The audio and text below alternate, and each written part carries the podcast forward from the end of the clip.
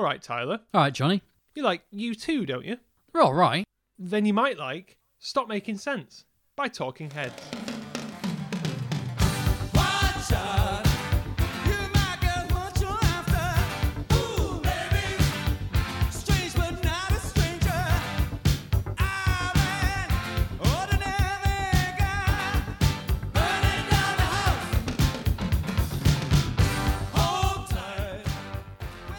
So, as the strains of Burning Down the House die away, it's time for us, the boys from RevU2, to go on another TUML journey. How are you today, Jonny? I'm good. The sun is out, and there's no better place to be than sat in my little studio room talking to you over the internet. You don't want me to be in the same room then? Not if possible. Right. Okay. I'll remember that when lockdown ends. Speaking of us talking together over the internet, I just want to take our listeners back in time a little bit to our Christmas show to listen to the very moment when this DVD slash Blu ray slash concert film landed in my lap and in my life and changed my musical listening habits forever. So let's go back, back in time and listen to that moment.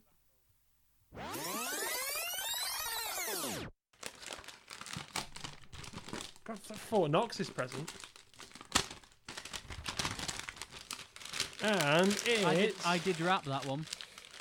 it's Stop Making Sense, a film by Jonathan Demme and Talking Heads.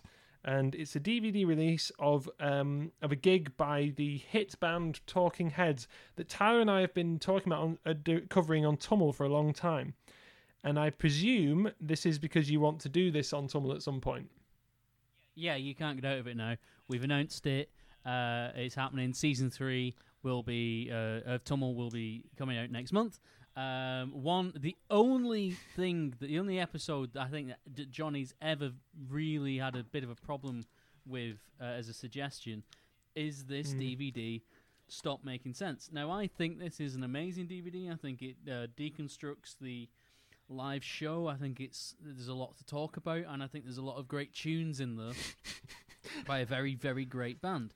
And So I uh, know that as soon as Jonny reading the back. puts this this Blu-ray, Blu-ray, not DVD, Oh, Blu-ray wow. in into his uh, PS4, he'll fall in love with it too. So uh, yeah, uh, that's a little spoiler for uh, TUML season three. it's making me laugh because not only does it say E exempt from classification, which makes me sound like it was X rated or something, which I'm sure it wasn't. Um, but it's got this. It says, it says, and maybe I just find this funny.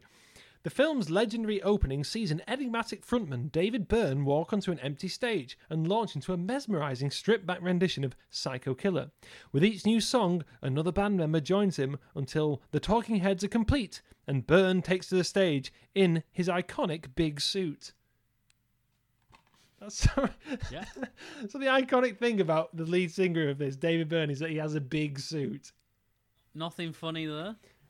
Jesus, I mean, like people call U2 gimmicky for having a big lemon, but a big, at least a lemon's a statement. Just a large suit, man can't dress himself.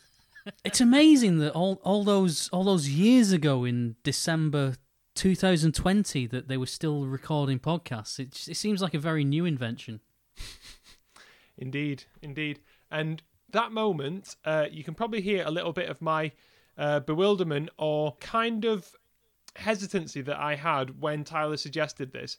When Tyler and I sat down or, you know, had a chat about what things we wanted to do, this kept coming up for Tyler, and I kept saying it was a bad idea. The reason for that is because I didn't know much Talking Heads, and I thought, why are we doing a whole concert film? Why not just do one of their albums? That's the the usual TUML outline. But my hands are up, Tyler. I was completely wrong. You were right. This is one of the very few times I'm going to say that, so bask in it right now. Thank you. I mean, you did we because we have talked about this album briefly. Um, we we we did a watch along together. Yeah, uh, really recently fun. to actually. Yeah, it was. It was, and you actually said to me, which is something I've never heard you say. In uh, well, I've known you. I'm 31 now. We've known each other 18 years, right? Mm. And for the first time in 18 years, you said to me, "I'm 30 now." So 17 years, right? So the, for the first time in 17 years, Let me get sidetracked Uh, by the age issue. Go on, go on. well, it, it was so traumatic turning thirty that um, I I, do, I really do want to get it right. I don't want to add years to me. What a but year for the first time, in, shut up. For the first time in seventeen years, you said to me, Tyler, I feel like for the this is a band that you actually introduced me to. And that is a badge that I'm very happy to wear because I, I, think just with you being older and um, Wiser. not wiser. You're an idiot. But I just think that there was there's a. I do look to you as somebody that might like music that I like. So for me to introduce a band like Talking Heads to you is um, quite an achievement for me. Yeah. And do you know who else likes Talking Heads? Your friend and mine, Mr. Bono Vox. So, connections between Talking Heads and U2. We're not going to take too long with these. U2 supported Talking Heads very early on in their career, and this is documented on Bono's 60th list, the letters that he wrote to the bands that he loves and that defined and saved his life, according to Bono. So, um, he writes Dear Talking Heads, and he, he, he picks a track which I, I isn't that great, I don't think. Uh, Love goes uh, to Building on Fire. Sorry, Talking Heads fans, um, but it's not one of my favourites. And he says, Dear Talking Heads, I think this came out on a compilation, New Wave. It certainly never, never made it to a Talking Heads original studio album. So he picks a kind of an obscure track. And he goes on and talks about how um, he saw them playing on the old grey whistle test when they sounded like a bit a bit like a punk band but also more new wave they had a kind of energy that no one else had and uh, this is a relevant bit um, where he says, uh, David, your character development makes, makes quite an arch from your tremulous voice debut in here to the bitter irony and dancing joy of the gigantic meta performer you became in the film Stop Making Sense. All those experiments later. Whoa. So, um, and he also says, thank you for letting U2 support you on uh, our very first tour of the UK. That was a very big break for us. Your opening act, Bono. So, quite a close connection there. And I think what we're going to realize as we go through this is just how much influence, not just Talking Heads in general, but this one concert film had. I mean, there's various points, wouldn't you agree, where you can say there is a direct line from that to U2's live act, Tyler? Yeah, I, I mean, and it doesn't stop there. Uh, obviously, this is a review to podcast, and um, that's why we link everything to U2. But if you've never seen this, I, I feel stupid, like, like as if as if no one's ever seen this, because I feel like I was the last person on the planet to watch this DVD, this, this live show. Well, second to last. So, uh, yeah, so I feel like uh, like an absolute idiot trying to talk to other people who saw this 30 years ago, 40 years ago, whenever.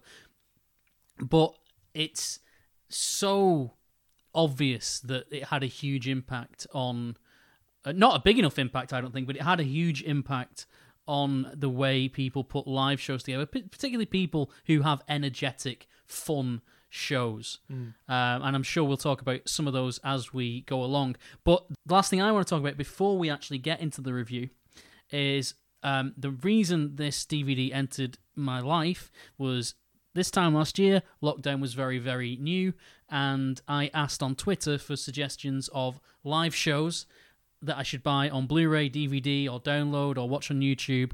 Uh, and uh, there was a lot of great suggestions. And Gareth, who we who we did meet in Manchester, Yep. suggested "Stop Making Sense."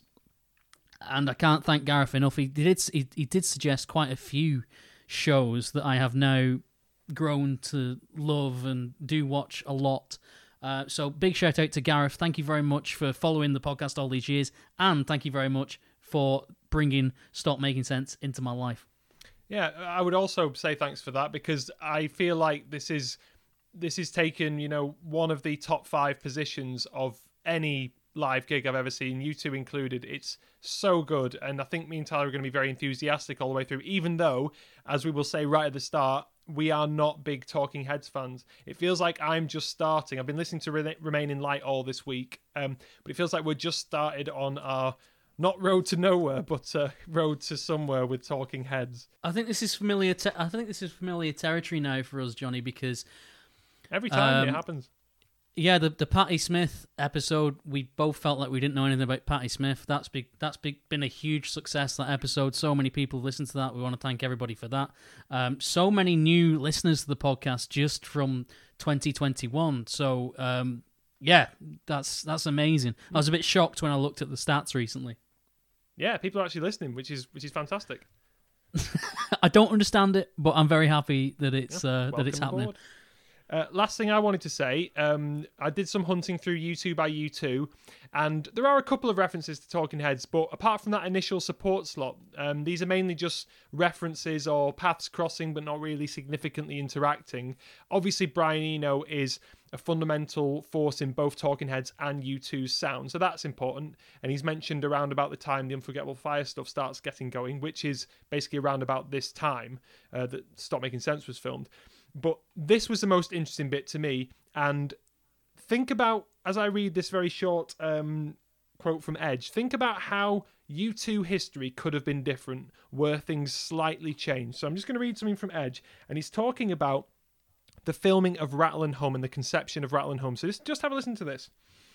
The original idea was to make a low budget film and release it in a limited number of theatres and make it a kind of fan based event. We talked to quite a few directors. Jonathan Demi, I, don't know if it's Dem or Demi, I think it's Demi, but whatever. Jonathan Demi amongst them. we'd love Stop Making Sense, which he had made with Talking Heads. Phil Joanou was the youngest director we talked to with the least extensive CV, but he was a bit of a ten- technical wunderkind who knew so much about the band, and his enthusiasm was inspiring. We didn't really put much of a plan or script together. We just thought we would start documenting the tour in six, 16mm black and white and see where we would get to. And reading that, I felt both fascinated and kind of crushed in a way because I really wish, based on this, that Jonathan Dem Demi had done this rather than Phil uh, Joanou, because we all know what a steaming pile uh, Rattle Hum can be in places, and how much of a flop it was. And this is so much better than Rattle and Hum. Sorry, U2 fans, but it, really uh, is. uh, I'm not gonna. I'm not gonna start this debate now, but it has got its uh, fans and ardent defenders. So uh, hold hold thy tongue, and we enjoy it. So shut up. okay, fair enough. But I just think, imagine Rattle and Hum done by this director. I think that's an interesting experiment to think about. But um, without further ado, we don't need to do a chart this week, do we?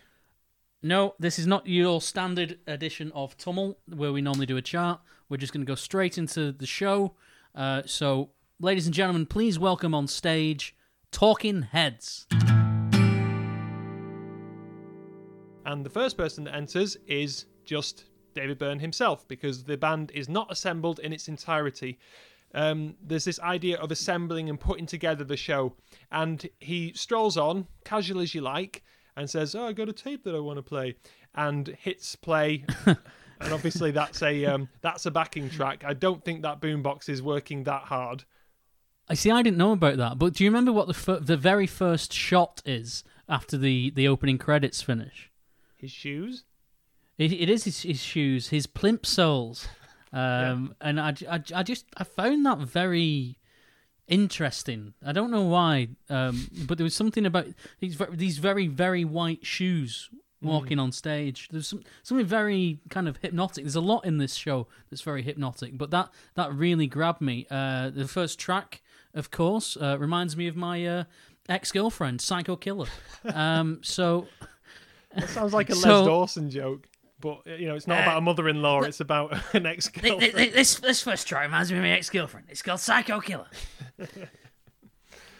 Uh, um, yeah, and I think the this maybe I guess as we've mentioned the clothing, this is time to mention the fact that David Byrne was apparently quite insistent that the band were when they do get on stage wore pastel colours, you know, something that was quite plain that wouldn't draw attention.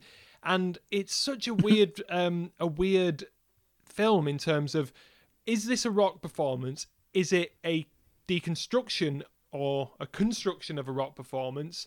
Like it's uh, uh, there's so many ways to interpret it, and it's I think Talking Heads, without sounding like the most pretentious uh, whatever insert expletive here, I think they are a very intelligent band, and they make choices that are fascinating.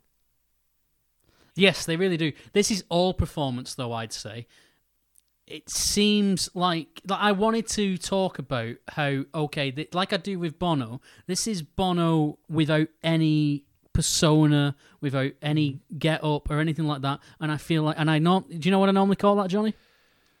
You normally call it naked Bono. Nude Bono. Nude Bono. All right. Okay. Nude Bono. Still not a fan. Right, so I was looking. I was looking. I went. I went to this DVD looking for some nude David, but there isn't any. Um, if anything, he there's- gets less nude later on. That's true. That's true.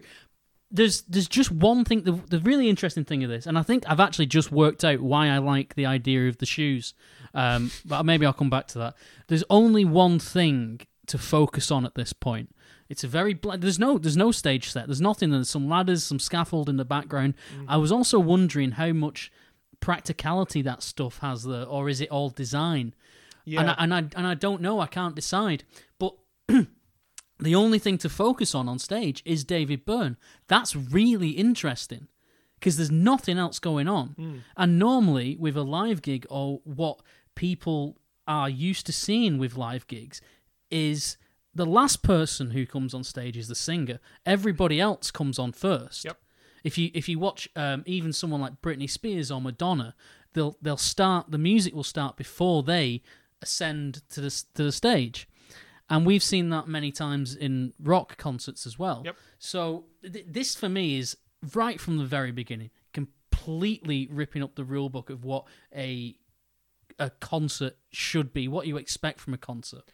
And also, if you turn up and you think, and maybe someone knows the set list and they say they're going to play Psycho Killer, you expect, yeah, the band to kick it off. It'd be, I mean, because it's quite a, a strong, um, powerful, catchy song, Psycho Killer, but it's weird that they begin with a stripped back version um, of this song, and it's a great version. I I I, love the um the the guitar the way it's interpreted in that sort of way i i miss weymouth's bass because that's such a great thing on the original track but it, it's such a great version this and um it's there's so many influences i can draw from this and i, I don't know how direct this is but um trent reznor from nine inch nails um, they also do a kind of version of this where you know they're constructing the stage as it goes on them i can't remember exactly what performance it is but very similar thing where you literally have Trent out at the front. He gets given a guitar. Then, you know, before you know it, you get a keyboard, another keyboard, some drums turning up.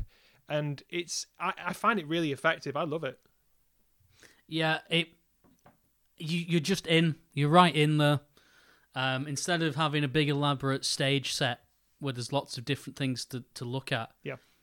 You f- you re- you just get so used to focusing in on on David Byrne and that for me I, I don't know why it works so well but it, it really really does um, just I will just finish my point about the shoes I've just I have just figured out why I like it that idea of walking onto the stage that that transition from the person to the character the performer um i that is a transition that i suppose very few people can actually talk about on the on the level that, that these guys are at um, and I think that I think that's why I like that set. It's the it's that journey, the the the traveling between the, the two mental states, I suppose. Yeah. That's that's an interesting way of thinking about it. Um, last thing I want to say about this is I love the the breaks at the end where he goes all wobbly and um, kind of flies around the stage. Um, he's he's he's such a great performer. He's so physical throughout this. Possibly one of the best physical frontmen I've seen, but in a really interesting Yeah. way. Like there's obvious physical performers, and I'm not saying bad, but obvious ones. Like I mean, far from it. Like Freddie Mercury, uh, uh, Bruce Dickinson, fantastic performers, very very physical, but in a way you might expect. Whereas this is all the way through. He's he's like a mime at one point. There's yeah, Yeah. I also feel like if you'd have seen the show the next night or a week later, he would have hit the exact same marks. I feel like Yeah. he's that kind of performer where he it's you are going to see the, the show that he wants to put on, but he's so in control and he really knows what he's doing and a lot of this looks really loose and that's it's really hard to perform something when you know exact exactly what's happening next and that you've got to hit certain marks at certain times, but he makes it seem so authentic and so real. They all do in fact, but there's only one person on stage currently. Uh, and before we get into the next track, I just want to say how pressured must the stagehands be right now yeah. when, when the when you know when they're wheeling different bits of kit out. Um, I just I just I, I I was kind of obsessed. I was like, they must be absolutely bricking it Oh yeah. The the bricking their britches, I'll say. Um, just to draw an analogy that you might draw, um, I think watching this, you know, the idea of it looking chaotic or looking spontaneous, but obviously it's so tightly in control. I guess it's a bit like watching two fantastically well, um, two fantastically proficient wrestlers, you know, doing their best. It's a similar sort of vibe. A bad wrestler will just it will look sloppy and it will be sloppy. Another bad wrestler it'll look very stagey and look a bit crap and wooden. This is hits that speed uh, that sweet spot where there's a flow. Yeah, yeah. I mean, and one one person, one stagehand could ruin this. They could ruin the the progress. Yeah. They could ruin the uh, the build in in um, uh, tension and anticipation. So I'm basically saying I- that uh, David Byrne is like the Rock here. He's like the Rock, and who should come out next to help him but Triple H herself, Tina Weymouth. That's my link that I'm making. Yeah, this next song reminds me of my ex girlfriend, Heaven. Um, David. Uh, so yeah, da- Tina Weymouth. I mean, I, I I had to look Tina Weymouth up. She's now seventy, um, but my God, uh, that's a that's a good looking woman, and it's um In a very strange kind- outfit. yes, yeah, uh, it's um. This, this whole this whole concert is very strange, but Tina, I was very impressed by Tina Weymouth, very very capable bassist. Yeah. Um, and the second person on stage, that must be um, again very nerve. There's a lot of nerve wrackingness about this. That's what I kept coming back to in the early parts of this gig. And there's also ghost vocals um, by Marbury. Uh, I, I've really put the surname there like an absolute fool. Uh, where, where have we got? Uh, Lynn Marbury is on backing vocals in this song. Thanks, Lynn. Um, yeah, I noticed that this time round. Um, it'd be funny if, if David Byrne said that at the end. Um, yeah, so um, yeah, it, I noticed that this time round, um, and it really helps support what is obviously still a very simple performance. No two songs in, still no drums, um, and yeah, Tina Weymouth, odd outfit aside, is so she makes it look so easy what she's doing all the way through but um such an underrated bassist i would say. And um this it's difficult because some bassists do take a back seat okay? Um, just like some rhythm guitarists do some lead guitarists do but um she's front and center in so many of what so many parts of what makes talking heads great. Um i remember this was the first time I'd ever heard Heaven um, when I watched this on the watch along with you, and that's the same for a lot of these songs. Um, and I was just so struck by that line, Heaven is a place where nothing ever happens. It's such an interesting line, that, because it sounds almost like an epic song, this, and it's called Heaven. But then he's making this interesting point of how interesting would heaven actually be if it is just bliss all the time? What would that be like? I mean, what is life or any kind of existence without conflict? Well, yeah, I, I agree. I didn't know if you were going to go down this route. No, I won't with Um, many songs because I don't know the lyrics, and they're so weird. The lyrics for Talking Heads mostly that I've not got. I can't form an idea of the songs, um, but I just find it interesting that Yeah, what what uh, you had a much stronger reaction to the lyrics. I'm, I I I, I really can't see the wood for the trees through a lot of this this DVD. So I strangely strangely for me, I don't know a lot of the lyrics. I don't focus on the lyrics. I'm I'm watching the whole performance, the whole thing, Yeah. and it's magical. Uh, maybe when, once I get more used to it, I'll I'll be able to really dissect this, that, and the other, and the, the bass lines and the lyrics and um, mel- different melodies that are going on. But the the is the ensemble thing is what's really attracting me. Yeah. Uh, but I found I thought I thought that was a really interesting point because I think you said to me at the time that um, that's a really powerful message in a really you know simple song. Yeah. And there are there are a lot of songs that are trying to say what this song is doing, and re- they really kind of miss the mark. Um, w- I, I didn't have that reaction to the song really. I don't have many uh, in-depth things to talk about the lyrics, which is which is I mean this is a performance, isn't it? And I think Talking Heads, the lyrics are so interesting, but what my experience of um, listening to them over this past month or so, and this has been another one of those times where we've scheduled this, and then I've said, can we just put it back a bit so I can get more used to the songs? Um, I find that with Talking Heads, you don't follow the lyrics like you would do in a lot of other songs or conventional pop songs. It's more like you're listening and grooving along or bobbing your head, and then there's just such a strange lyric that that jumps out to you. So I I think these are interesting, but we're not going to do much of a deconstruction of the lyrics. Um, do you think Heaven sounds a bit like Heroes? That's my only point I've got to say about this song, apart, apart from all that stuff. No, Oh, well, does anyone? but only only big. Only maybe maybe people do. Let us know on Twitter um, at review underscore u two. No, at rev underscore u two. I should know that by now. Five years in, God. but uh, I rate Heroes really highly. Probably one of the top five songs ever written by anybody. So, um, and I, I don't have the same reaction to Heaven, Yeah, it's not. but it is very it is very good. It's not It is criticism. very It, just reminded me about it. That's that's all. I guess it has an epic quality, and some of the chord progressions seemed like to be reminiscent. I'm not in any way saying it's a it's a rip off. Um, so I mean, do you want to do your introduction for this for this next song? Uh, yeah. Uh, so track number three. Thank you for sending me an angel. Um, so energetic this song. Oh, I thought you were going to talk Um, about your your your past girlfriend again. I thought that was perfect uh, title for you to to do that joke again. I'm glad we're not revisiting it every single time. You, you obviously didn't meet my ex girlfriend. uh, um, so I should just say I've not just recently broken up with some with someone, and this is a bitter, Bitter podcast. tirade. yeah. No, um, yeah, it's just I don't have a lot to say about. it. Thank you for sending me an angel because it it was what I was really trying to watch this and write notes, but the whole thing is so mesmerizing. yeah, very captivating. Um, it, it- it's really, and it also during heaven, there's this very, very long close-up shot of the drums being wheeled out, Yep. and it, it's it is a sensory overload kind of thing, um, which we won't keep talking about Zoo TV, but.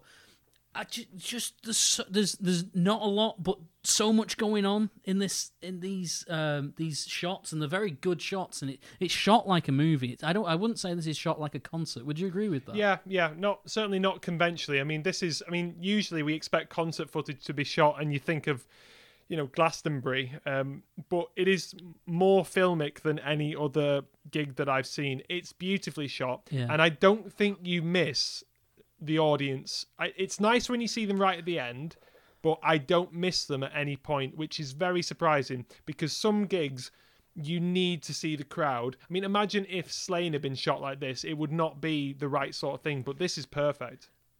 No, this is kind of the opposite to Slane because in, uh, with Slane or shows that I generally prefer, the it's from the audience's point of view. This, if anything, when the audience is shown, is always from the band's point of view. Yeah. May, may, maybe not always, but from what I've noticed, that that's the reversal that they've chosen to do with this one. Um, and it, it, you know, I'm not going to criticize it because it works. Hmm. It re- it really does work. Um, Chris Frantz on drums. Yeah, and um, Uh, this this is interesting because, as we said before, David Byrne told everyone that they had to wear neutral coloured clothing, and I loved reading the Wikipedia on this because it says David Byrne implored the band to wear neutral coloured clothing so the stage lights would not illuminate anything too distinctive. However, drummer Chris Frantz can still be seen wearing a turquoise coloured polo shirt. And I just think, oh, he, he likes to live on the edge, does Chris Frantz? You know, he's he's looking at his wardrobe. He's got, you know, peach, maybe like a very light blue, but then he reaches for that that bold turquoise color and says, "Do you know what? Screw you, David Byrne. I'm the drummer. I make my own decisions." You can't hide the profits forever. That's all I'm going to say. Um, yeah, I don't have much to say about this song. I like it. I'm glad we've got the drums on, and it seems to work because it's it's such a drum-based song. It's so rhythmically focused on the drums. Um, so yeah, like it. Yeah, and uh, everything is adding to it. At no point do you feel like, oh god, I wish the drums were here, or I wish the bassist was here. It's like everything comes in at the right time, Yeah, yeah, exactly. and th- uh, and so you you never feel like you're without anything. But when something does turn, it's like, oh, I'm, I'm really I'm really glad you're ready for the next. But it's expertly put together uh, in that way. Mm, so well paced. And speaking of which, um, we then have uh, Jerry Harrison joining for Found a Job. he turns up um, to add an extra guitar, and all the way. Through, I mean, we're not obviously going to note it, note every single switch of an instrument, but um, this is the the No, key course not. four members now, isn't it, on stage? I believe so. I believe so. Let's say so. But in in no way my favourite four members. but the four the four core members, and I think you can get that from you know the cover of Remain in Light. Um, and again, apologies to any Talking Heads fans that uh, uh, think we're missing the nuances or we're just saying wrong things. But the cover of Remain in Light has four members on. I assume these are now the four pillars, and um, the cover of Remain in Light. If we're, if we're gonna if we're gonna do our standard apology, can we do it properly? Uh, RevU2 long time RevU2 and TUML listeners, sing along at home. We don't know anything about U2, and we don't know anything about any other bands. This is all of, all just opinion. yeah. Thank you, everybody. Um, but do you not do you not think that cover of Remain in Light um, it reminds you of Pop? I'll have to take a second glance. Although I guess to be fair, I mean, um, uh, to be fair, having the four members' heads in a kind of distinct, you know, four squares, that I suppose that's not rocket science. I mean, I'm sure that yeah, the Beatles did that, didn't they, for Let It Be? Um, G- Gorillaz have done it since. I guess it's not like a major innovation, but it, it did just remind me of that. Um, it, yeah, it's not. It's not. Sorry, I had my my. I was looking round at my pop poster. Um, it yeah, it, it's similar. Yeah. similar. Um, I really Kind of like the Brady brunch. The Brady the Brady brunch. Yeah, when the Brady's are all sat down having brunch. The Brady bunch. Yes. Found a job. This is one of my favorite ones to listen to at the moment. Um, I've been listening to a playlist that someone helpfully put together on Spotify that has all of the um, all of this live, but also all of the songs, the studio version before it. So um, great playlist to uh, to listen to. I'll, I'll find that and give it a shout out at the end. Um, and this is one of my favorite ones to listen to the original studio recording. Um, just re- really enjoyable, and I think from this you get a real sense of the way that Talking Heads use guitars as percussive instruments as well as you know melody makers. There's always like a Yeah. chink chink chink going on, and it's it's really enjoyable. My only criticism about this song is that there's it, it for me, it, and obviously it, it wants me to feel like uh, it wants to build anticipation. You know, to get to the main point of the show where where everything is on stage and the stage is built. Yeah. It, it, it wants to create that feeling within me, and it does. But I feel like we could have got the one song sooner. Yeah, fair enough. I don't. I, I don't feel like Jerry Harrison needed a song, you know, just to introduce himself to the crowd. Um, so yeah, I get the the building of anticipation, but I'm I'm now ready for the show to start, which is just as well because at, at the end of this song, the backdrop curtain comes down. And do you now feel that the show this is this is the preamble's over and the show is about to start? Now we've started. Now we've started. Yeah, I think so. Um, the stage is way more busy. Um, still, everyone who's there is in that plain dress, um, which kind of it, it, feels like there's a big mob, but everyone's on the same on the same page. And yeah, as soon as the backing singers come out, that's when I start to think about okay, now we've now we've started with stop making sense. I'm still laughing at uh, Chris Frantz's t-shirt. As uh, I, I want David Byrne to turn round, see that he's wearing turquoise, and go, "Take it off, take it off right now." You remember we told you bland colours. Pastel. I bet I I can imagine David Byrne being seething all the way through the show just because he wore a turquoise t-shirt. Yeah. Just ever stop stop the gig, stop the gig. What Chris, what are you playing at? What's that? I, I know it's turquoise. What? Yes, turquoise, not neutral. Go and change it. Sorry, everybody. We're just going to stop the show right there while the drummer goes and changes his t-shirt. He was warned, uh, but th- this might be the final straw for Put him. the really. drums back. Say hands, come back, re- reverse the drums. J- Jerry, go back to. Sorry, love. Such a Off you go. such a violent reaction we're both having to this turquoise T-shirt. I, I like it. I know what I'm buying you for Christmas. Perfect. I, you know, I, I- I'll rock a turquoise, not a problem. Um, okay, so uh, slippery people. Um, what do you think about it? I, I Reminds me of my ex-girlfriend. oh yeah, I was, wondering, I was wondering if this would happen. uh, burning burning down the house is next.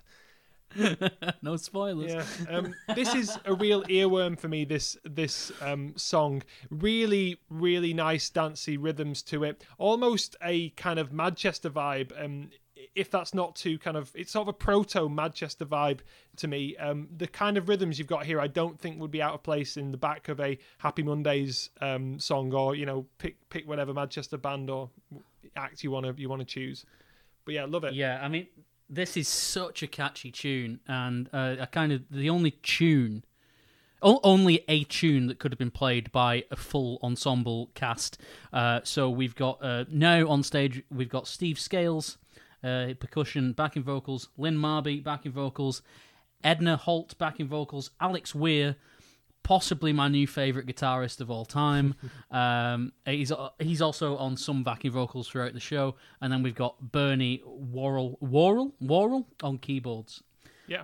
Um, and this song has been stuck in my head for months, and it must be getting to the point that six months I keep singing uh, th- th- this chorus over and over and over again, and it just won't stop. I still love, I still love it, but I- I'm aware that it's been in my head a very long time now. I'm literally thinking about that song as you are talking about it, and I started nodding my head and tapping my foot. Like it's it's so infectious. Um, Yeah, rhythm- that line, "Love from the bottom to the top," is yeah, it's just so good. It's so catchy, and you really want to sing that. It's that's that's beautifully written. It's so well done that you you just you want to go away and learn those lyrics, and you want to be able to sing along with that. I feel like you want to like like when you know when uh, the restrictions are lifted and and discotheques open once more.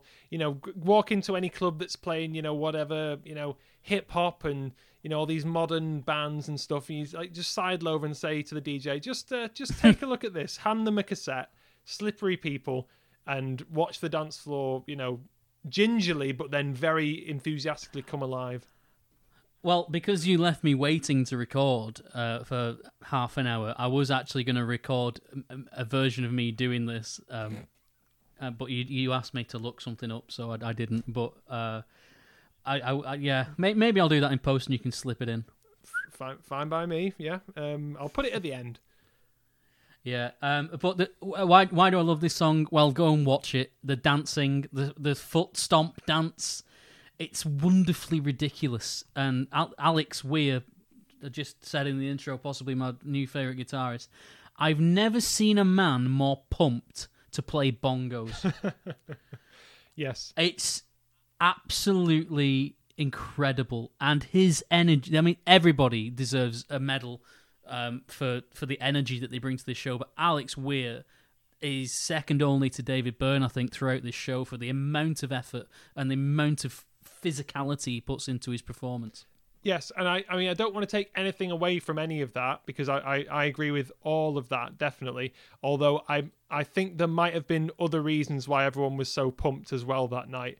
Uh, not making any accusations, but I think there may possibly have been some substances um, imbibed or ingested or taken on board, which is adding to it. Substances taken by a rock band in the 80s. I won't believe any of it. No, yeah. How could that ever happen? But um, yeah, but that that to me takes nothing away from this performance. I mean, if anything, it adds to it. Really, I do not endorse any drug taking. No, they're also very, very similar to wrestling in the 80s.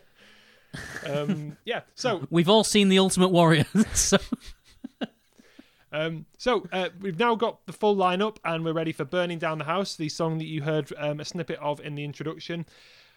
Oh my god, this is such a a joyful, one of the best live songs I have ever seen. Um, you can't keep track of where everyone is. Tina's now up on the back playing keys. When when did that happen? It's is this when she's now in the shorts? no, I don't think. I think she ends up wearing like some sort of leg warmer skirt thing. Yeah, she had some. She had some like tights with like th- with dots on them, Uh. and I and I felt like that was very um modern. I thought that was a newer thing. You know, I was Yeah. surprised that. I, but then again, I suppose you can have anything made for stage work. I'm surprised. Maybe I'm wrong. Maybe I, maybe I don't know as much about tights as um as people think. I'm surprised uh, David Byrne let those dots go past his rigorous wardrobe um, embargo, you know, and anything. But um, I guess she snuck Yeah. on.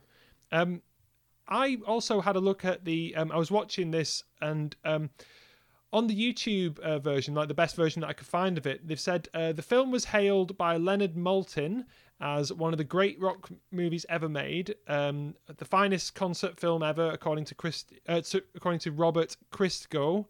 Um, while Pauline Kael of New York said it was close to perfection, but also it says that um, the film, and I, I assume this is true, the film is the first made entirely using digital audio techniques, and it's.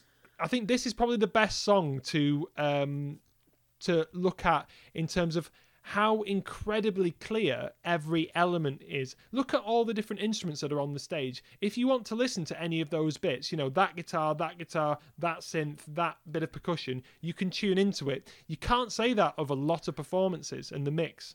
And this is 84, isn't pi- it? Yeah, it pioneered. The, it came out in '84, so it might. This might have been recorded in '83. Oh, 83 December. It pioneered. Yeah, it pioneered the the 24 track recorder mixer Yep. thing. Um, and that's. I mean, I, got, I, I happened one of the nights I was in Madison Square Garden watching U2. I happened to sit behind the sound guys, and I don't even know how many inputs that thing had. It was absolutely insane. It was um, the, the biggest mixer I've ever seen. 25? I did actually Google it because I was sat close enough to it that I could see what it was called, Mm. and I Googled it, and it was, it was, you know, it was very high priced. Fun show, was it? Um, uh, this was before the Oh, show. right, this was um, this is actually ironically when Talking Heads was probably playing as part of the the pre-show playlist. Um, but yeah, for for the time, a 24 track mixer, that's that's space age. yeah. And it, it, holds up, doesn't it? It it really does. Um, it's it's just you can't watch this without smiling. Yeah, and tapping I was- along. I finished work this morning at eight a.m. I went to bed till about midday, and then I got up and I knew that right I, I, I have to properly write some notes because I've been watching the show, but I wanted to write some notes. So I I'm doing this on very very little sleep, but I was I was absolutely bouncing watching this. It's just such a fun show. Uh, regardless of what mood you're in, it will it will brighten your day. And um, I really love uh, David Byrne's sort of guitar, him back and forth in with Alex Weir, um, he on his uh, acoustic, and um, Weir on the electric. And just to see, like, this is so incredibly. I know this is almost become a cliche word that I use all the time, but so joyful, like, in terms of watching a band who, yes, they are tight, they are controlled, there are marks that are going to be hit, and you know that they're professional, but they also look like they're having a really, really good time.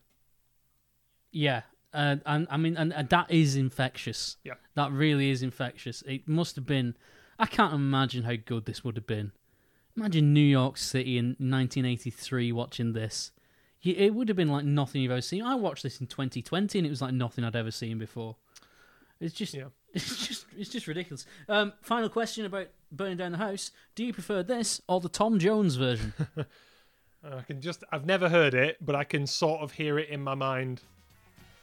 This is a massive hit for Jones in the 90s. I, I, I didn't hear it, um, or at least I can't remember it. I can, I, but I'm almost certain I know how he would sing it. I assume he didn't do his spoken word version. Burning down the house. That was a terrible impression. Are you all right? You got a hernia now. Burning. The- yeah. Les Dawson's back. Um, I yeah, I should work on my Tom Jones. Well, I guess I'll I'll stick it. I'll, I'll I'll take a bit of time and find a version and stick a little clip in because otherwise it's a bit of a tease for people who've never had the pleasure of hearing uh, Mr. Jones have a go at it. Uh, I'll be it's, Tom. Jo- Tom Jones is international, right? He's not. He's not just big over here. Uh, yeah. Well, I mean, he's he was big. He was in Mars Attacks. Yeah. Well, there you go. Yeah. Well. Um, so, uh, um, uh, so uh, we're up to track number seven. Uh, this reminds me of a previous relationship: life during wartime. um, uh, everybody on stage is creating movement. Um, very different to six songs earlier when there was only David Byrne to focus on on stage. Yeah. Now Everybody's moving. It's it's it's jumping. The sound is incredible. It's an absolute masterclass in entertainment, and um, running on the spot while playing any instrument should be standard practice. Standard practice by now Yeah. for any band. It because it becomes it does become mesmerizing. Yeah.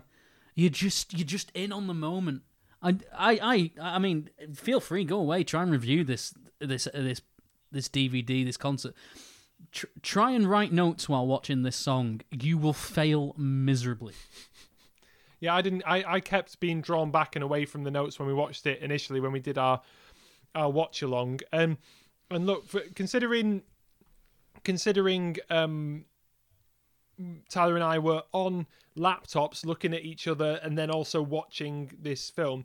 Um, we had a really good time. So if you've got a mate or a couple of mates and you want a fun night, schedule in a bit of uh, Stop Making Sense, get a drink of whatever sort you want, and um, and just enjoy it. It's so good. And yeah, running on the spot and David Byrne doing some of the best um, uncle at a wedding dancing I've ever seen. It's it's it's so cool and so uncool at the same time. It's like it it's it can't exist that level of coolness and uncoolness at the same time.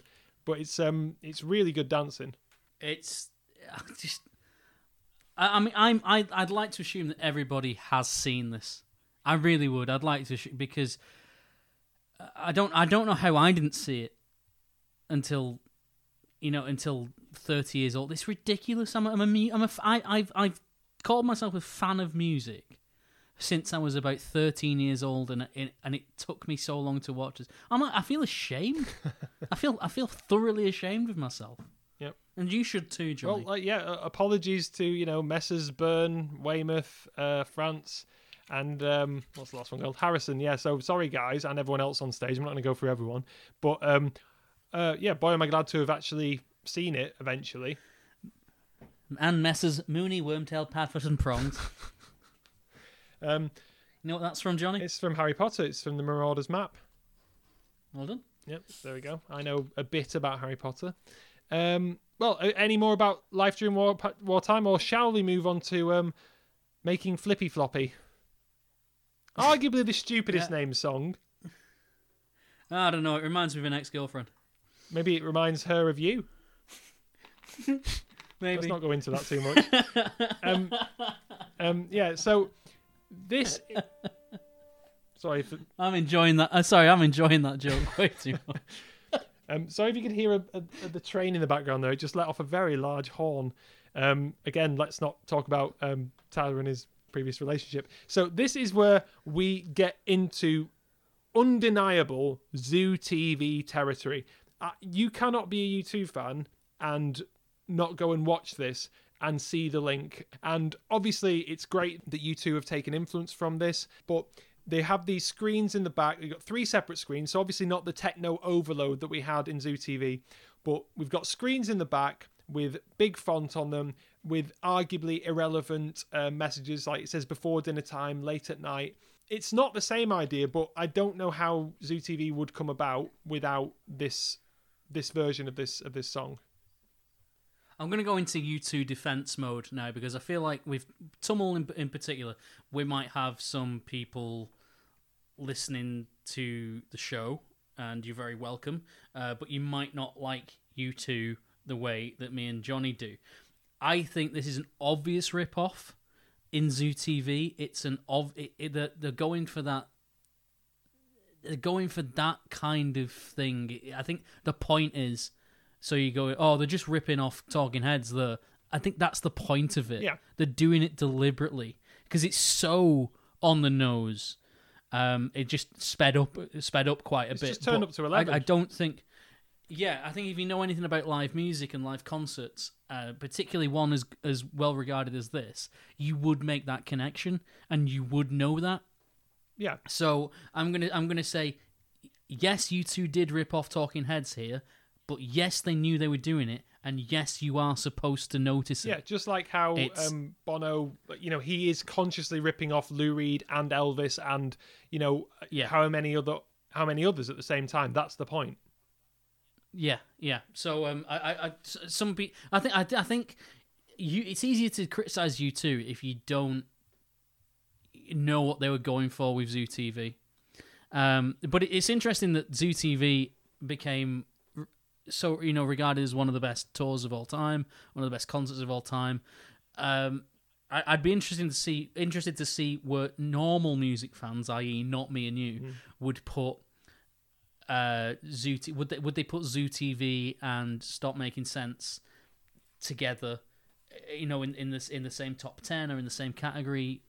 F- For me, it's um, it, it's obvious, but uh, again, I'm biased, so. Yeah. Uh, but, but yeah, making Flippy Floppy. We should actually probably talk about the the song and, and what we see here.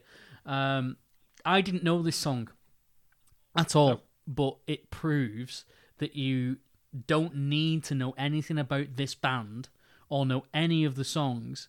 If you like having fun and you like going to concerts, you will love this.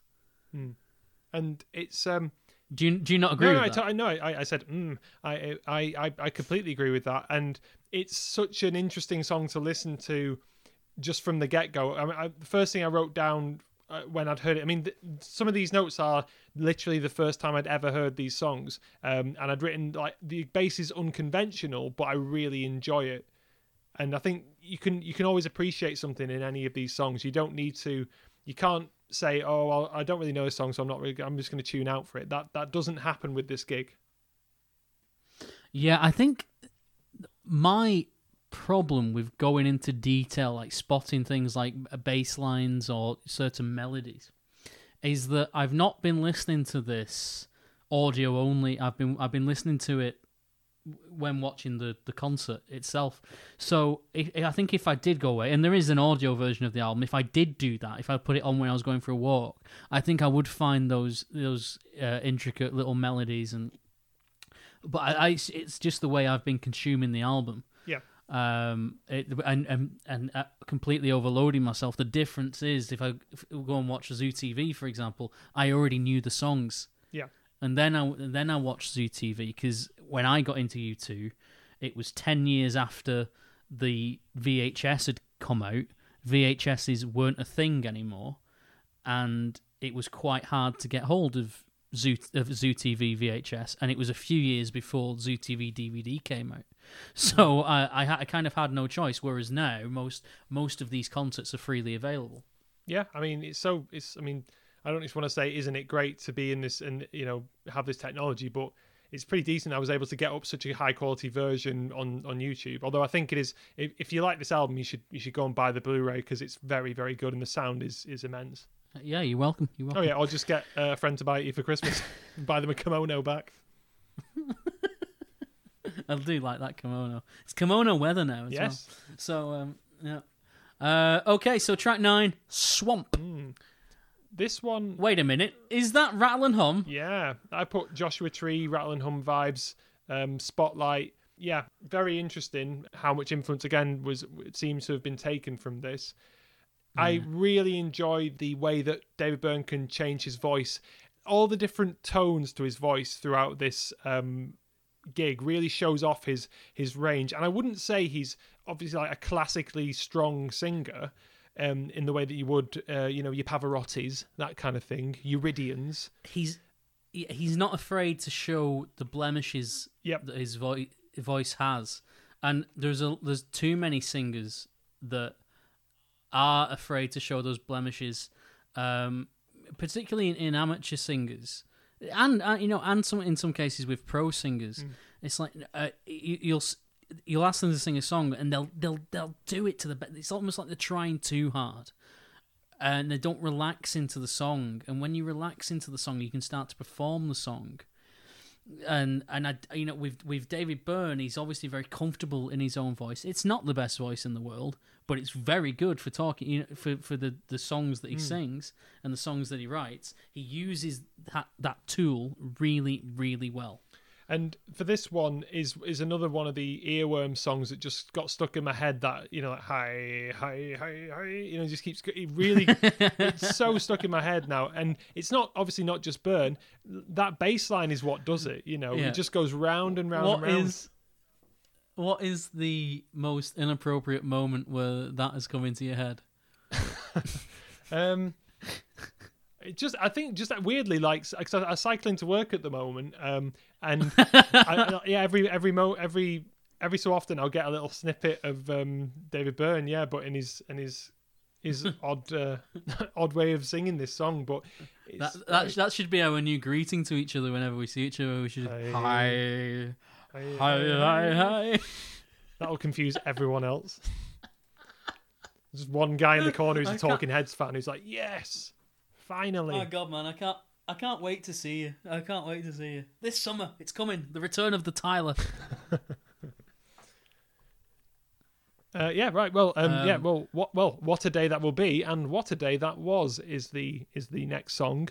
Um, very gothic lighting used in this. Burn shot. I'm so, I'm so glad. I'm so glad you mentioned the light because that's what I focused on completely. I think they've they've gone through this and every, they've they've planned it out so well that it's you couldn't not remark on the choices they're making. He looks almost Frankensteinian with this light sort of shooting from underneath him.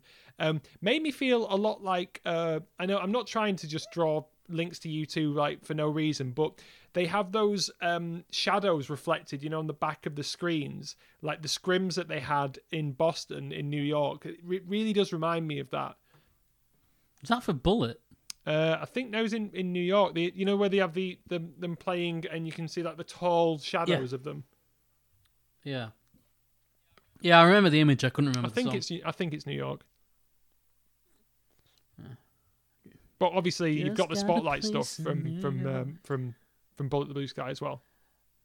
Yeah, no, I I noticed that. I I I, I thought in my notes it just says they really use light to give personality to songs, and it changes each time.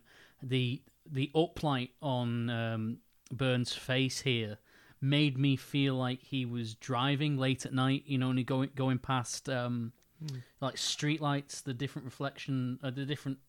Uh, way the face can be lit up as, as you're driving along. Uh, that that's the so that's the image I had, and I think as the song starts to speed up, it's like he's driving faster, Yeah, and I the, the light was telling a story to the music. The light is as much an instrument or a character on stage as any member of the band is here. Um, and the only thing I felt that dated this song was the synth. yeah. I think that's true overall of, of Talking Heads. There's there has been times when I've been listening to the studio version and.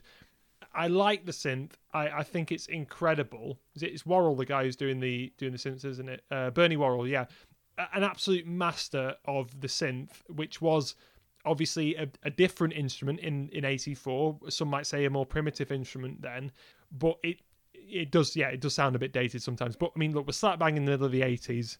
I th- I think that's that's fair enough. Yeah. Well, had we hit the synth? No, we suppose we had. I suppose synth, 1983 synth was in full force, hmm. thanks to Genesis in the 70s. On to track 11, Naive Melody. I, I'm just going to say this blew me away in a very unexpected way. I felt like it changed, and I felt like I don't know what the time signature is on Naive Melody. What what's it actually called? I've got the the track wrong, haven't I, Uh, no, you've got you just saying the brackets. That's all. It's called "This Must Be the Place." Brackets. Naive melody. Right. Okay. Um, right. So I don't know why I've, I've done it like that. Maybe because I'm a fool. Um, but this scene. I, do you know how long this song was? Because it seemed to take me on a, a, a very long journey. Well, I th- Thoroughly I enjoyable think though. because because it's essentially, as far as I can tell, it's one thing that just goes round and round and round. So it's it's not a um, it's not a song that has lots of different sections. I think it sounds like it c- it can just go go on and on really. Um, I think there's a technical name for that, which I think is ostinato, but I but I might just be getting things wrong there. Um, but Groovy baby. but um, but basically, that incredibly hypnotic da, da, da, da, da, da, da, da, da, da, da, just goes round and round and round. And I remember listening to this song. This was this was um, probably one of this and It's only, it's only. I've just looked. It's only five minutes twenty four seconds. That's Yeah. crazy. I felt like I was in this like f- this. I really enjoyed it, but it felt like a, a, a really long span of time that it took up. Yeah, and it, it's it's really hypnotic. Um, this is one of the ones that I, I'd heard apart from the next song coming up. One of the few ones that I'd heard before I watched this, and I was waiting for this all the way through because I I just think this is such a such a beautiful song, almost like a perfect love song, in but also quite Yeah. unconventional. Um, I'll do a little bit of a quote from from Byrne here because I think this is interesting. So he says that it's a love song made up almost completely of non sequiturs, phrases that may have had a strong emotional resonance but don't have any narrative qualities. It's a real honest kind of love song. I don't think I've ever done a real love song before. Mine always had a sort of reservation or a twist. I think that's because, as we said, Talking Heads, I think there's a kind of a, an irony that always seems to pervade what they do. Um, and he says, I tried to write one that wasn't corny, that didn't sound stupid or lame the way many do. I think I succeeded. I was pretty happy with that. Well, David Byrne, for what it's worth, I think you succeeded as well. And um, it's just such a lovely song. Yeah, it it really is, and there was there's a.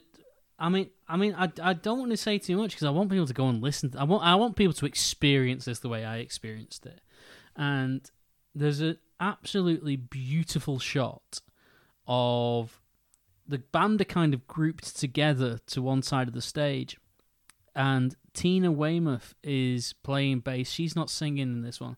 She and she looks on at uh, Byrne and uh, Ed, Ednah Holt and Lynn Mabry, and she's just smiling, and it's it's just this really serene vision of happiness.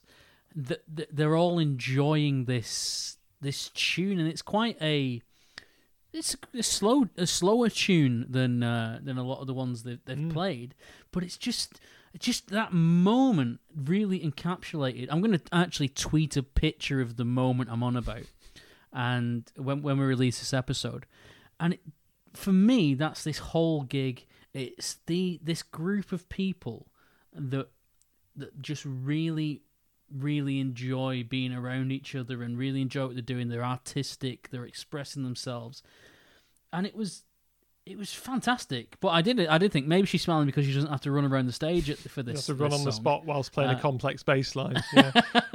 it was just it just this one out of everything else just took me completely by surprise. Like, wow, this is a really special band, and these people have a really special and connection. it's a it's a very elegant um elegantly choreographed song with his you know dancing with the the light sh- the the lampshade which seems quite absurd in some ways quite surreal apparently this was a reference to fred astaire's dance with a coat rack in the film royal wedding i have not seen that coat rack dance but um to me it feels like a lot of i i love like old school physical um, physical comedy and you know just old school physical stuff. Like it, it reminds me of um, Harpo Marx. It reminds me of Chaplin.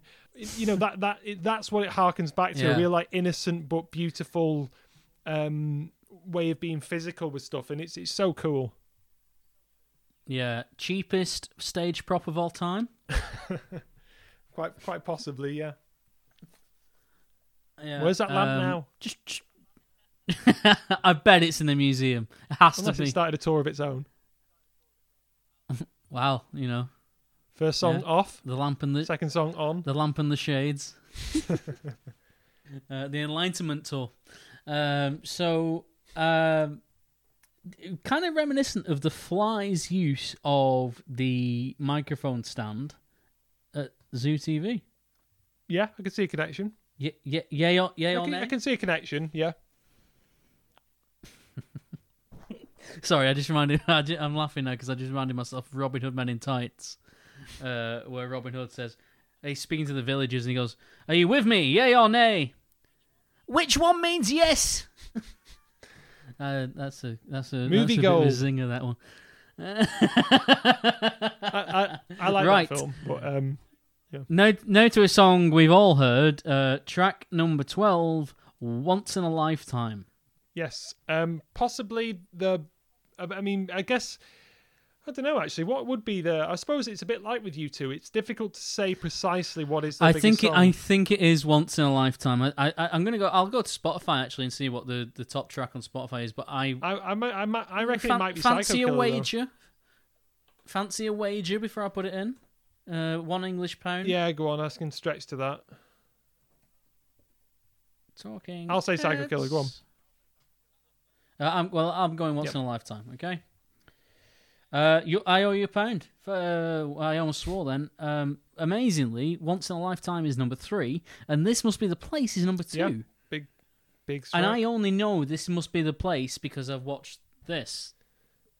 So, Burning Down House number four, and then Road to Nowhere uh, is number five. Yeah. Um, So yeah, I, I I owe you a quid. Would you like a bank transfer or I just think, wait till I, I think see you? I owe you a quid from a previous wager, so let's just call it quits. All right, Or call it quids, I guess. Um, haha. Uh, yeah, this is this is a, a, a quid for anybody not from England is a pound. yeah, and uh, a Mockney Smummet is a peach pie. I'm just talking random English rubbish. Yeah, so this is probably the only song apart from This Must Be the Place that I knew like, you know, every bit of it beforehand. Again, I'm going to say I, I, the note that I've got here is is Weymouth is a world class bassist, um, and that doesn't mean that you're going hell for leather up and down the neck all the time and doing lots of weird bends and you know tapping and all this other sort of stuff. It means being able to create a bass line that if you play two seconds of it, someone knows right that's once in a lifetime you know and it throws you into that world and i, I guess we've got to thank brian eno good old brian um, for the way this song sounds and how infectious it is and how how great it sounds sonically because it could have been a boring song if done in the wrong hands i think yeah, nothing to do with David Burns. no a lot to, a lot to do with everyone I'm, I'm sure. but I'm i think sure, brian eno was actually i think he's actually credited as a writer of this song as well Yeah, he's he's really good at sitting in the corner reading a magazine while uh, good musicians not magazines um do what they do. oblique strategy cards Hmm.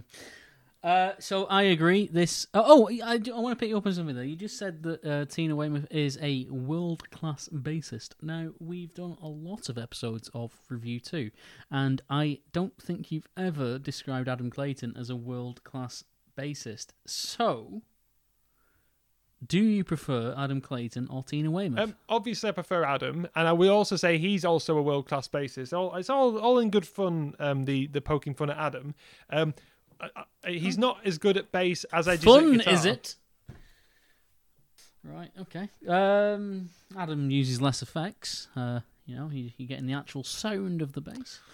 Well, But we'll move on. Uh, we'll move on. Uh, Once in a Lifetime was the first song that I uh, knew was a song by Talking Heads, and uh, it was introduced to me by a tutor at college who was absolutely mad on Talking Heads and a, a band called Orbital. I don't know how big Orbital yeah, they're a big are, dance really. act. I've only, uh, yeah, I've only ever heard one person talk about them, and it was. Um, I'll, I'll give him a shout out. His name was Alan Hall. Uh, he was my philosophy tutor at college, and he was uh, a great guy, and, and, and I had a lot of fun uh, with him. He, he did write his own songs, and he, he did he, he gave me a CD of his songs, and they're they're all right, they're good. But he he really rated Talking Heads, and it was from that point when I was about 16, 17, 18, that kind of time frame where I thought, right, I need to go away, I need to listen to Talking Heads, and I never And did. mere ten years later, Uh, well, uh, be- best part of 14 years later, I uh, it, it was Gareth that recommended this Blu-ray, and I, I- you know I, that's when when I went for it. Um, but but yeah, this was the first Talking Head song that I properly knew, um, and I think this is a really really good version. Uh, there's one thing that stuck out to me on this version is there's that there's an organ sound on it, and my granddad played the organ in the Albert Hall. Uh, uh, yeah, and um, he was, and so I, I, I think whenever I hear an organ, I, I do, I, I feel a link to my granddad, and uh, that that was a big jump for me. It's like, oh, that's a nice addition to the song that isn't on the studio version. So it was, uh, it kind of, it, it improved a song I was already very familiar with. But other than that, once in a lifetime, maybe kind of pride territory for me because I've um, I've heard it a bit too much. same as it ever was. Same as it ever Um, was. The thing I noticed on this, Um, yeah, I, I do get that a sense, and I assume I assume Talking Heads fans are kind of like uh, they would see this as like a pride sort of song. It's like, yeah, we know it, and presumably everyone's going to go wild for it. But come on, play one of the deep cuts. Um, I really enjoyed in this version, uh, apart from the fact that he was wearing glasses, which um, I think he looks really cool in, um, he was doing that thing where he hits his head, and it seems almost like a link or a reference to, you know, when you have these um, snake oil religious leaders who come out in America, the eva- the evangelicals who um, have these mega churches and come out and say, you know, Satan be gone, and they bash people on the head, and basically through a through a mixture of manipulation and psychology, they end up making people have these sort of uh, quote unquote religious experiences. So they throw away their crutches and stuff like that. Um, I don't know what you mean about that, but I've just bought some snake oil erectile dysfunction medicine, and uh, apparently it's going to work really well. well, good. I mean, uh, I, I would say keep me posted, but I, I don't really want to know that much. um, yeah, I mean, yeah, I hope everything's well. I but- never thought we'd get to that point on this podcast. yeah, start your own side podcast. Tyler on the rise. Yeah, so that's that's the main thing I noticed about this, and I really enjoyed that. And um, it's it's a great song. Sent me back to the video, which I think for the time was probably very intriguing and technically interesting to watch. Now, obviously, it's dated a bit with the computer graphics, but fantastic video, fantastic song. Um, still not got sick of it yet. I assume it, over the next couple of years, and I get re- much more into Talking Heads, I'll eventually get sick of this song. But at the moment, I'm in the sweet spot, so I'm enjoying it. Yeah, I'm in the sweet, sweet spot for uh, Enjoy the Silence with Depeche Mode. And I know that's going to end, but I don't want it to because I love that song. You know, and I know that if you talk to Depeche Mode songs, oh, yeah, he likes to enjoy the silence. He's not really a fan. I get that, but I just, I, I, I, I'm at the minute trying not to listen to it because I don't want to get to the point which I got to with Pride in the Name of Love and Bullet the Blue Sky with U2. Um, uh, one thing we've never asked our RevU2 audience is what are their prides because because they are like you just said they are the the kind of band that have done songs that you might not realize are U2. So you know, are there any other um, songs Hmm. that they that that's their pride? That's the song they're sick of hearing. Maybe it's one. Maybe it's with the streets of no name. Maybe it's with Beautiful the day. I am a bit you know, sick of um, nowadays. Sorry. No, oh, oh, still love it. Still On love it, still record, I mean, on record, you I love it, but live, I can, I, I'm happy. I can kind of do without it. I'm just checking. Yeah, we're past an hour. We can talk about U2. uh, anybody, and anybody that's not interested in U2 is uh, turned Yeah. off. Hello to the three people still so, listening. um, I would like to thank uh, Angela and Ian. and who else? Who else have we got? Uh, well, I hope there must be Gareth, one considering Put- he requested it. Pulse Beat, George Macaulay. That's four. There we go. Um, okay. Um, Ian. I've Oh, said right. Well, that must be everyone. Um, obviously, I feel bad now. Like Yeah, we're yeah. not naming people who are, who are who are hardcore listeners. You know, Well, I hope Gareth is still listening, considering he got a huge shout that's out what I said. Anyway, let's stop this um, this navel gazing and get on to uh, Tom Tom Club, which is everyone apart from um, apart from Byrne, who's got to go off and do a little sneaky wardrobe change. I don't have very much to say about this song, apart from how much I think how stupidly ludicrous, but also really like I enjoyable that first line is. What do you consider fun? Fun, nasty fun. It's so so weird. Yeah, but what, I took away from this this song is that I would really have liked to have a night out with that band Yeah, in the 1980s. You know, you've um, got uh, two very good vocalists who were the, the backing vocalists at this show, but I, uh, hope went on to have careers of their own because they're, they're very, very good, uh, very uh, functional, very vibrant backing singers. Uh, and you know they they've obviously burned the bras. Well, as the uh, as the drummer says at the start, girls can do it too, which is just it seems so patronising in my opinion. But um, but yeah, It was 1980. It was 1984, though. You know, we've got to, we've got to, you know, appreciate, we've got to appreciate, appreciate the time. And this is, this is, I I never, ever, ever like talking about race. I never like talking about race. But and you know this, but you've got black and white people on this stage, men and women, both all you know everyone's having a great time you can tell they're all having a great time together and i i just i love that it's it's a lovely uh I, I, I, I know that the the world of the 80s, even the 90s and even the 2000s wasn't necessary. This isn't a snapshot of what life was like, No. but it's um it's it's a beautiful uh ensemble cast this Yeah, show is. and I think everybody works really well together and uh, if only the world was more like was more like this. Sorry for getting political. I don't like it either. Um, but I, I, I even without David Byrne, who must be slipping into something more comfortable. Uh, th- this was a really good part of the show for me. That the energy didn't drop. It, everyone's still having fun, and I've had many, many nights watching this DVD uh, last year, and I, and I just feel like I know this band. I feel like I'd really have a good time uh, being out with this band. Maybe not now because they're all in the seventies, but, uh, but but but there we go. It was um, in, in 1984. I I wish I'd have been yeah, there. and I think that the people on stage do represent a kind of, you know, an aspiration or an ideal of you know, genders, races, everyone working together, enjoying the music. And I mean, we're obviously not living in incredibly enlightened times even now, but it's it's it's. I think this is such a aspirational document, you know, of what people can do when they do just let the music bind them all together. It's it's fantastic. And Talking Heads are a band who have used influences from, like, particularly from African culture, and I think rhythmically, even just rhythmically, that is so much to do with a big part of their sound. So I think I think this is something that we can we can see as as, as a really positive uh, document.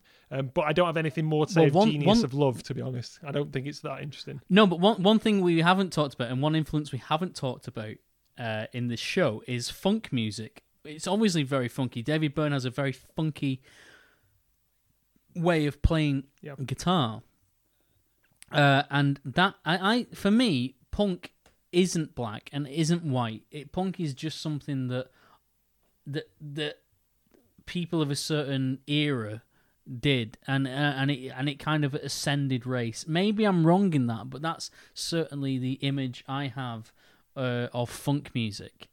Um I, you know I'm, I'm happy to be educated I think it's a bit like it's a bit like blues in terms of it comes initially it has its roots in in in well in slave culture to be honest you know that sort of thing it comes originally from a black place but then obviously as more people adopt it it can be something that can be played by lots of different people i think it's good to be aware of where something comes from but also I mean, I, I don't think it's ever healthy for someone to say you can't play that kind of music. I mean, I don't think people are saying that either.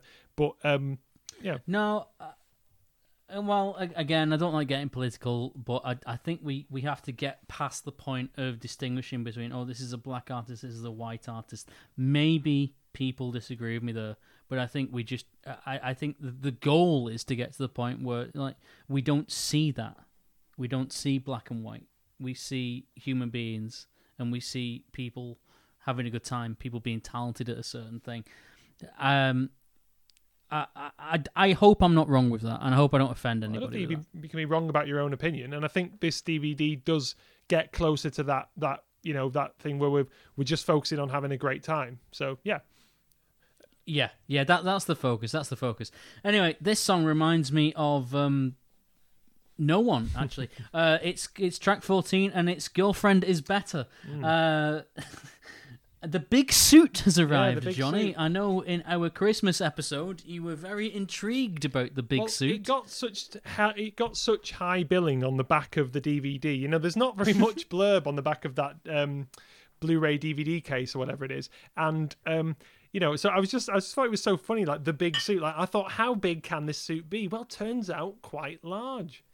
Um, Yeah, I I was wondering as well when the the big suit first turned out. I was wondering if there was any scaffold under it. I think there must you know, be like uh, with um, Victorian Yeah. dresses, uh, whalebone. and I think it goes back further to like Elizabethan times, uh, where where they would would wear a big metal scaffold underneath the dress, which must have been hellish uh, to to try and um, pull off. Never mind put on, but it's. Uh, I, I think it becomes obvious later on that there is some scaffold underneath David Byrne's Yeah. big suit, but I don't get the big suit. I'm not bothered about the big suit. In fact, I'm a little annoyed by the big suit. How do you feel about the big suit? well, I'm going to say big suit about about 20 more times. Um, I really like it um, because I think maybe, yes, after you've watched this DVD as many times as you've done, maybe it can seem slightly gimmicky and it might be like, oh, have you seen that track where he has the big suit on? This song doesn't need a gimmick either. It doesn't need it because it's a fantastic song on its own. And I wouldn't be thinking, oh, I really wish there was some sort of. Um, you know, some sort of uh, clothing to make this more interesting, like some large shoes or maybe a massive belt or something. Um, but I, I, I just love him talking about it. He did a weird little version of um, when I watched a, a very quick 20 minute Talking Heads documentary on YouTube, there was a bit with David Byrne interviewing himself. He was playing both an interviewer, like a, a kind of blonde, ditzy interviewer, and playing himself in the big suit. And he was just going like, "Well, I wanted my I wanted my body to appear big and my head to appear small, so I thought I would just make a big suit." And it, it's I like the simplicity of that. Just like he wanted something, he wanted his head to be small, so then he just did it. He made this massive suit, and it makes him look like a crazy cartoon man. And it's worth it for the dancing. I mean this is a great song to show someone who's never seen any talking heads because this, the music is strong but also no one is gonna ignore it. Like you four months yeah ago. exactly exactly. I mean I, I love it. And also i mean just imagine all the pens he can fit in that suit. It's you know beyond our wildest dreams You'd never get a pocket protector that big. you might have to slide two together yeah perhaps or maybe even three um Maybe, maybe an A4 wallet would do. yes um, what do you think of the actual song He's he's got options. yeah Um, uh, I think I'm that bothered. I, I have no notes about the actual song, and I can't remember it. Uh, I remember the big suit. The thing that annoys me about the big suit is that it's obviously tailored to some degree, and you know if it was really going to be a big suit, the arms would be too long for David. But the arms are perfect, perfectly sized for him, so you can see his hands. I noticed in the um, That's what in I- the credits it say big That's what I take away. big suits um, make a fit a takeaway in each of the pockets. Um, he says uh, Mr. Byrne's big suit built by Gail Blacker. So someone made it. It is tailored. It was it was a made thing. Um, I, I, I I like what you it. think? You think he just found it on the street?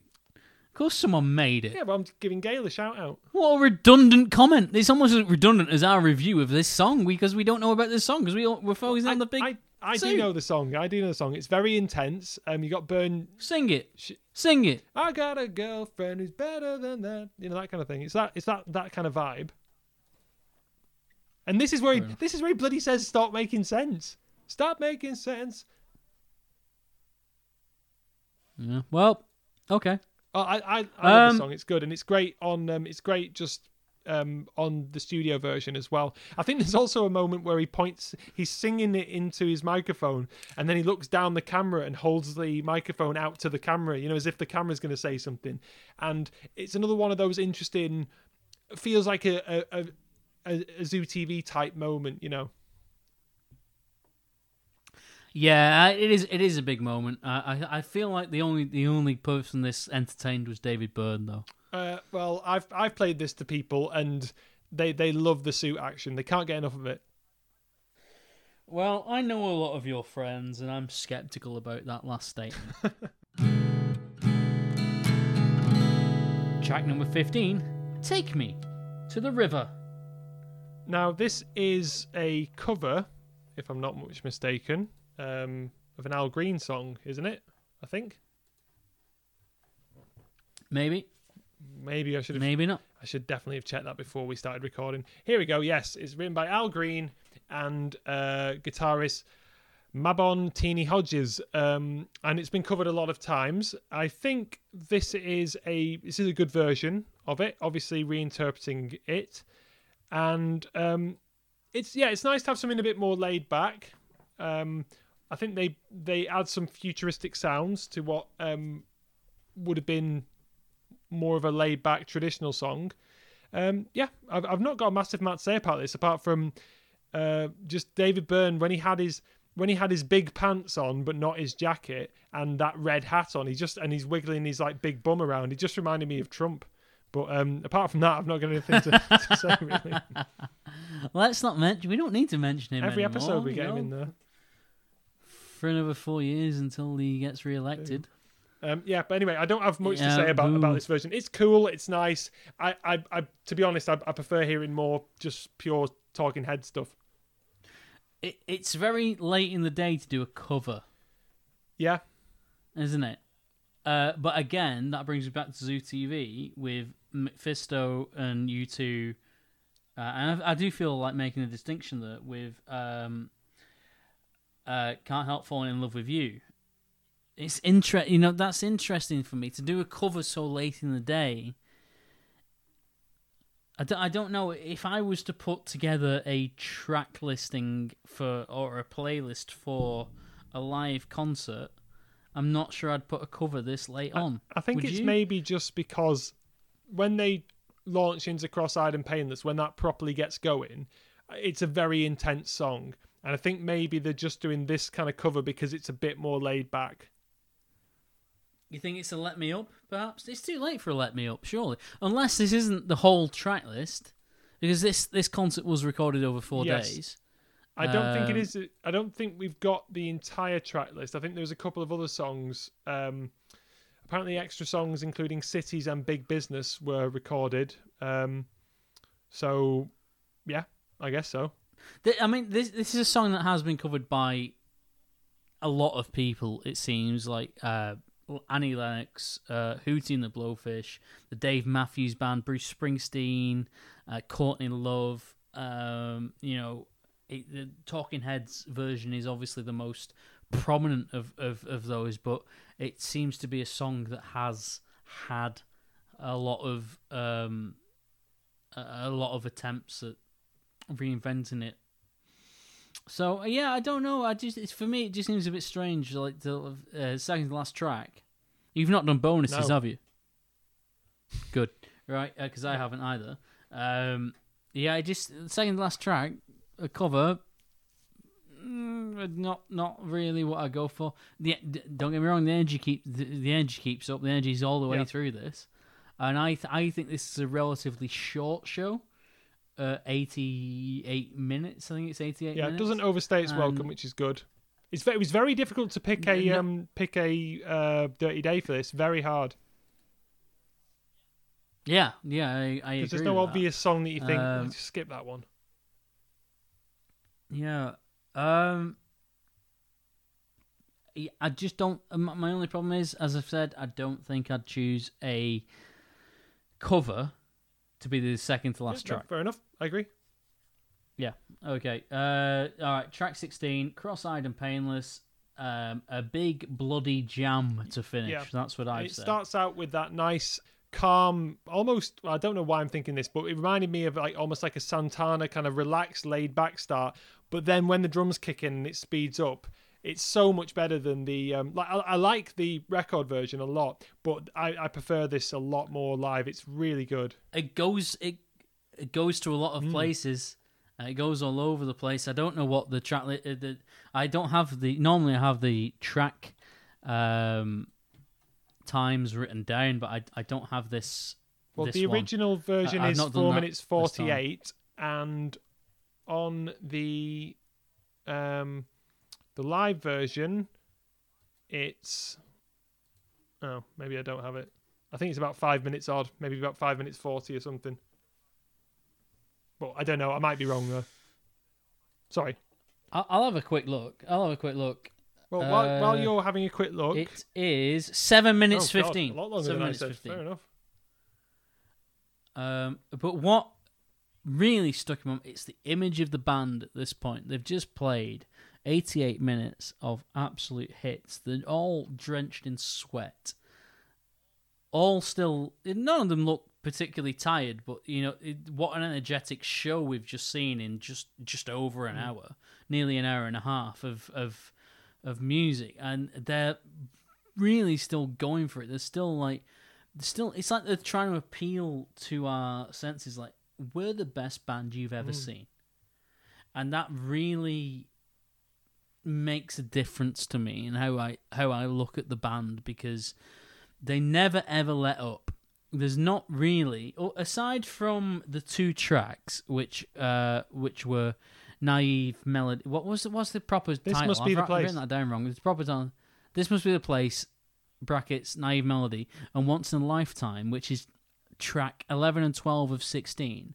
They never really let up. That that's the only downtime that you get. Tracks eleven and twelve are the only downtime you get. And then by the time you get to sixteen, it's like, man, this band has done everything to try and entertain us. And I think that's I I think that's absolutely astounding. And you, just you can't help but feel appreciative and and feel thankful towards the And Brian band. Eno. He's in, he's credited as a Um, songwriter, so thank you, Brian. they they yeah, but Brian's not on stage, is he? So he can sod off, frankly, right? And uh, he's they must be exhausted, uh, and uh, but they just keep going and they're going they're going hard. They're And playing they this keep song they hard, keep having this bit where they're going, "I'm still waiting," and then you know they and then they reprise that, which is I love the fact that they have the last song and they keep they they're saying, "I'm still waiting," and then they do you know they keep going into it again and again. The drums, you know, stop and then start again. It's fantastic. But the reason I appreciate this energy is because when you're at a gig and you sense that it's coming to an end, the energy kind of comes up. Because you're like, oh, I better start appreciating this. You know, it can get a bit lackluster in, like, say, songs five to ten. It's like, oh well, I've got, I, I know this. I'm gonna relax now because there's there's time to go. But when once once it starts, once you start realizing, okay, this this gig this gig has gone on for a bit now, and it's not going to go on forever. Then people start to realize it, and then they start to not want it to end. And the band aren't letting up, and that's what really gets me about this song. And it's um, it's a class act, and the ultimate class act is bringing the stage crew on, who are every bit as part of this show as every as every member of the band. Bringing the, the stage Yep. crew on, the the stage hands on, is just the yeah. You guys are cool. You get it, you know. And and I and I got it. And I because I was watching for those stage hands and watching what they were doing, watching what changes they were making to the stage throughout, uh, which was particularly through the first uh, four or five songs. Uh, so I just thought that was a really class act to give those guys the chance to come on stage and, and get a round of applause from the crowd. Who we see finally. Um, Yeah, you know who we do, um, and we should see them like giving credit because if you watch a band that's got four members, if you go and watch a band that's got four members, there's twenty people easily behind the stage that are contributing every bit as much as the lead singer or the or the lead guitarist, and and that's just that's Tip just the a iceberg, fact. basically. It's something we the band is the tip of the iceberg. And I I love this. I love how modern this still seems. 1984 and David Byrne and the rest of the Talking Heads, they got it. They understood it. And there's there's something in this that that still isn't as influential as this show has been. There's something in this that hasn't really transcended to all live gigs. And um, U2 at the end of each gig will th- thank the women and men of the crew. And that's an exact quote. But they don't bring them on stage. Too busy, too busy bringing know- fans on stage. Well, yeah, I'd rather see the crew than the Also, the fans. crew than Gareth, you know? As in not our our. Not our listener, Gareth. That little kid, Gareth. just to just to clarify. Gareth, that, that kid. I've not done that Or that impression id- since we. That idiot who put on Bono's shades. He was 10 in, years um, old. He was 10 years old. How, how old would he be now? That's six, six, 16 years later. I hope he's not. uh, he'd been. Uh, Yeah, I assume he's not. He's got to be 26 years old. No, like, you know, like, I, yeah, I feel sorry about taking the mick out of him. But the guy from from Yeah. Paris, like, come on. If you're going to be on a, a YouTube, you know, you know the recording that night and you behave like that, then you deserve all the criticism that comes to you, personally speaking. But, um, but yeah, absolutely amazing show. And it finishes in such a classy way that it it's no wonder that this DVD, Blu-ray, YouTube download, whatever you, however you choose to watch it, this is a masterclass in how to perform to a to an audience. Um, that they got they get the band over, and and and they get. I'm not just saying that they get the band over to to Talking Heads fans. They got the band over to me, who only knew one or two Talking Heads tracks. Didn't really know I, I would be interested in in Talking Heads, but somebody said, "Watch this." Fine, went and bought it and I, and I went and watched and I went and watched this and I was amazed. I was gobsmacked and I went right. Jonny needs to watch this and we need to review this. Not that we're experts on anything, but just because I knew that you would like it, and I think that the people that listen to this show regularly will like yeah, it. I hope we spread um spread. I mean, uh, spread more awareness. Like, I mean, imagine there's so many listeners thinking, "Yeah, we know, we've we've known about this for ages," but but there we go. We we Yeah. didn't know about it, and um we I guess we're tr- trying to spread the love as much as possible. We're, now with those people that have known this show for years. That how do how does everyone not know? How is it not taught in schools? Like, uh, okay, like you, you, fourteen year olds, you've just joined a band. Well, watch this DVD. How's that not part of, part of the curriculum? You're a teacher, Jonny. Let me know. How, how's, how do we get this to Boris Johnson? How do we get this on the on the Well, curriculum? every time I try and play my students something, they always roll their eyes. I tried to play them some Rage Against the Machine the other day because I was teaching them about protest songs, and they said it was horrifying. I feel like I'd get along with your students. Yeah, well, I mean, look, I've played them. I've played them. U2 at the BBC as well. I played them. You know, uh, the start of you know when Bono comes out for Beautiful Day because we were doing uh, reviews. Again, no, not interested. Um, I think I'm just out of touch. But maybe tomorrow I'll hit a couple of classes with a bit of uh, girlfriend is better, and I'll say, look, he's wearing a big suit, and you know they'll probably roll their eyes. Um, what was um, what was your sweetest thing, Tyler? The best song Uh, for you? my uh, uh, um you, you're gonna have to remind me the full track again uh naive melody This must be the place. blew me away completely That was this must yeah, be the that place was a contender for me. I think depending on what mood I'm in, it's either burning down the house or this must be the place. But I'll say burning down the house to be definitive. Um, oh, and um, could you? What's your? you see I, I i already i already knew burning down the house so you know that's why you know naive Melody. It's a new experience. I, I will tweet a pic. I will tweet a picture of Tina. Is it Tina Tina? Weymouth, yeah. This Tina. Of Tina looking at the band with that smile, and it will fill your heart with joy and warmth. Can I also give a Uh, shout out? Um, sorry to interrupt, Ali, but can I give a shout out to Neil um, at uh, U2 then and now? Um, he's done a really good job of putting together all of the TUML sweetest things.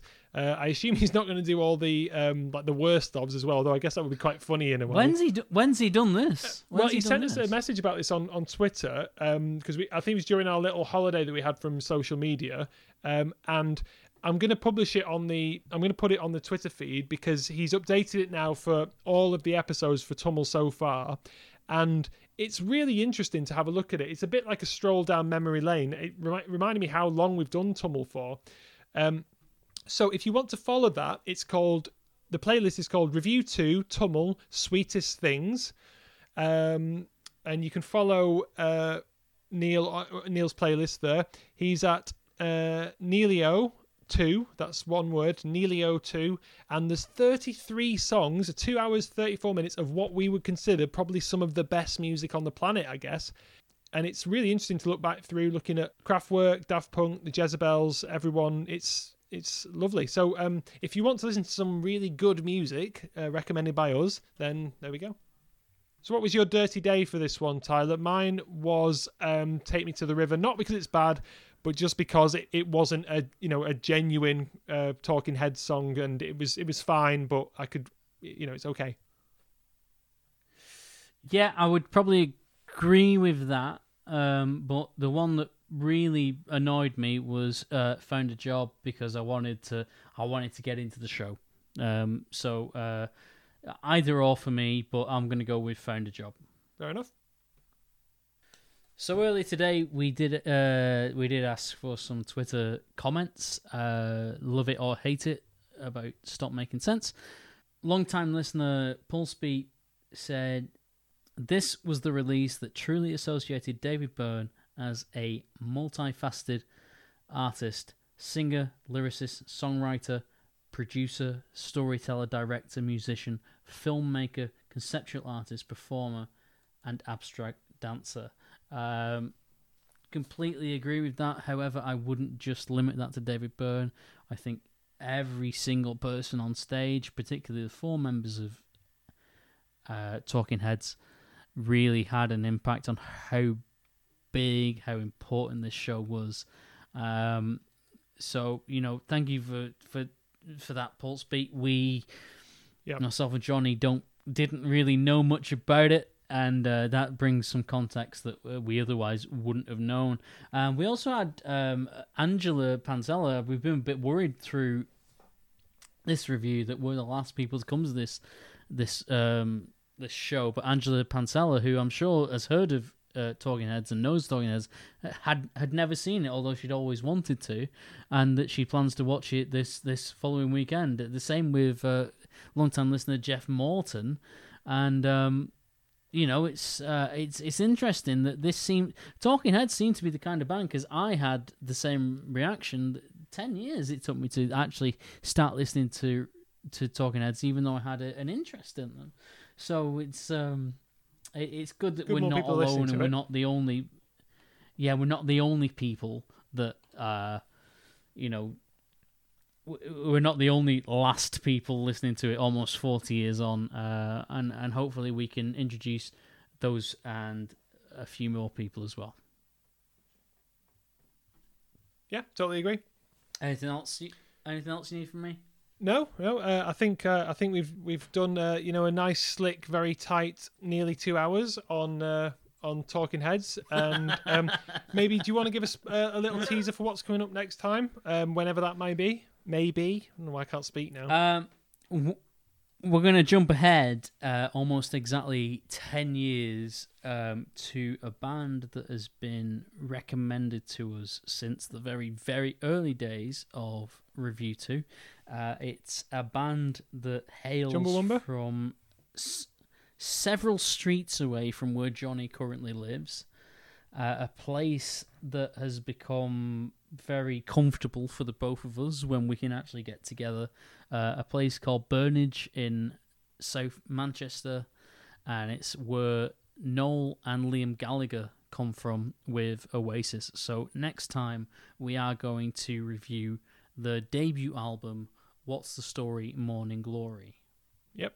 So get your city shirts out, get a can of Stella, get ready for some Union Jacks and Cool Britannia and some swaggery walks as we do Oasis later on. I'm I'm I'm I'm kind of excited about this one, but I won't I won't I'll keep my powder dry for now. Yeah, uh, I hope it's a day like today, and we'll see you in the sunshine. Until next time, thank you very much for listening, and we will see you next month. Thanks a lot. See you later. Bye bye. Bye bye.